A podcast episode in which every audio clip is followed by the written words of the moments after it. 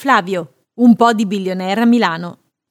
Negozio di abbigliamento maschile di lusso, il billionaire è di proprietà, tramite una società comune, dell'imprenditore Flavio Briatore. Nato nel 2005, ha lo scopo di ampliare l'universo lifestyle del suo celebre nightclub di lusso Billionaire situato a Porto Cervo, in Sardegna. Briatore è noto per avere un grande fiuto nello scoprire giovani piloti di talento, ma è anche noto per il suo talento nello scovare giovani veneri disposti a fidanzarsi con lui, anche quando non era più nel fiore della gioventù. Eppure top model come Naomi Campbell o Heidi Klum hanno ceduto al fascino di questo solido cuneese dai modi un po' bruschi, ma dalla simpatia irresistibile e un po' guascona.